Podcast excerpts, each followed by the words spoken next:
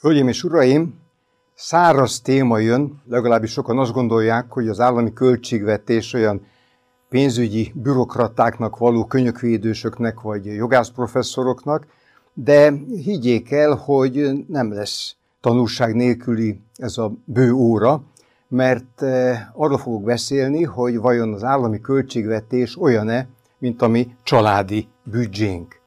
Két választ látnak önök előtt, igen, mert, és akkor lesznek érvek, nem, mert nem olyan a családi büdzsé, mint az állami háztartás, és akkor az érveim, mert elkezdem, igen, mert alapvetően mind a kettőben van egy bevétel oldal és egy kiadás oldal. A bevétel vagy jövedelem oldal családnál elmegy a papamama dolgozni és keres, és utána elköltik.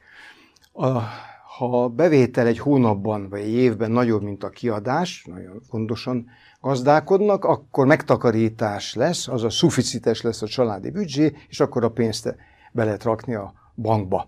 Ha viszont többet költ valaki, és ez előfordul, hát nyáron elmennek nyaralni, mint a bevétele, akkor hiány lép fel, hogyha nagyon sok ez a hiány, akkor gond van, hát ilyenkor el kell adni esetleg valamit, zálogházba csapnak értéktárgyat, ha még valaki emlékszik a zaci szóra, vagy pedig hát elmegy a bankhoz is hitelt vesz fel.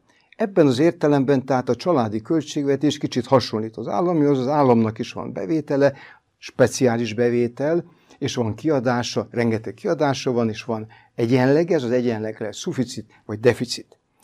Azonban oda jellel megjelölve az, hogy nem, nem egészen olyan a helyzet, és ha megnézzük, hogy miért, hát először is mi az állam bevétele, mit, mit dolgozik az állam? Hát az állam más, mint a család, ugyanis nincsen alapvetően saját bevételem, elveszi mások jövedelmét, megadóztat minket. Na most zárójelbe odaraktam azt a kérdést, ami rögtön fölmerül, ha valaki hallgatja ezt, hogy elveszi a másét, nem lopás, amikor elveszük a másét. És akkor válasz az, hogy óhó, ez nem lopás, ugyanis erről törvény van. Hát amiről törvény van, akkor az jogszerű.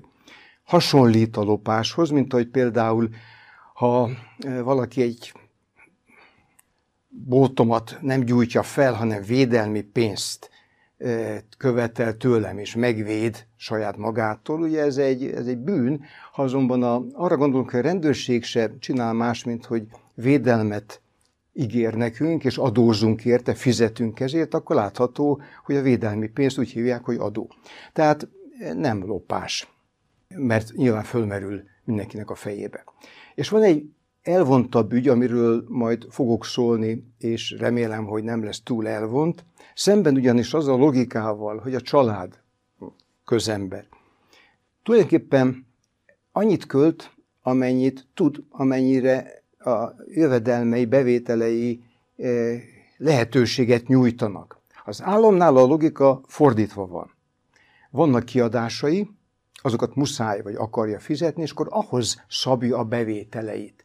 Tehát az adóterhet ahhoz méretezi, hogy mennyi kiadást akar teljesíteni, mennyi kiadást vállalt, mennyit akar vagy kell fizetnie.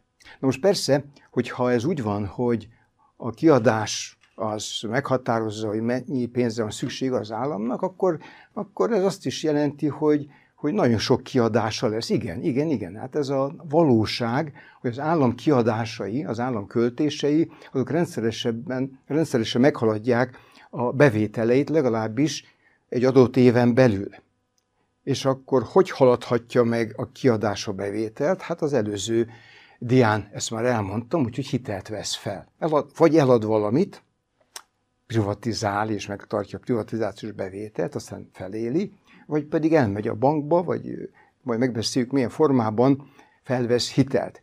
Tehát az állam, és ezt érdemes megjegyezni, alapvetően felvesz hitelt. De a leges legfontosabb nagybetűvel a Családon belül, mikor költünk, akkor a magunk pénzét költjük. Mikor a gyerek elkölti persze a zseppénzét, akkor is családi pénzt költi el, és ezt tudja, mert este találkoznak és egymás szemébe néznek. Az állam azonban mások pénzét költi, a kormányzat begyűjti az adót, tehát mások pénzét elvonja, és másokra költi, meg persze magára. Tehát itt az állam egészen más természetű valami, és ebből egy halom érdekesség következik. No de hogyan dönt az állam, és ki az az állam? Nosztalgiából én idehoztam az első magyar parlamentnek a képét, és ez régen volt, de akkor, és tulajdonképpen azóta is az alapelv az, ugye a nyugat-európai demokráciákkal egybehangzóan, parlamenti demokráciában a parlament dönt, az a szuverén. Szuverén az, aki fölött a földön nincsen magasabb hatalom. Nálunk az országgyűlés a szuverén, nem a kormány.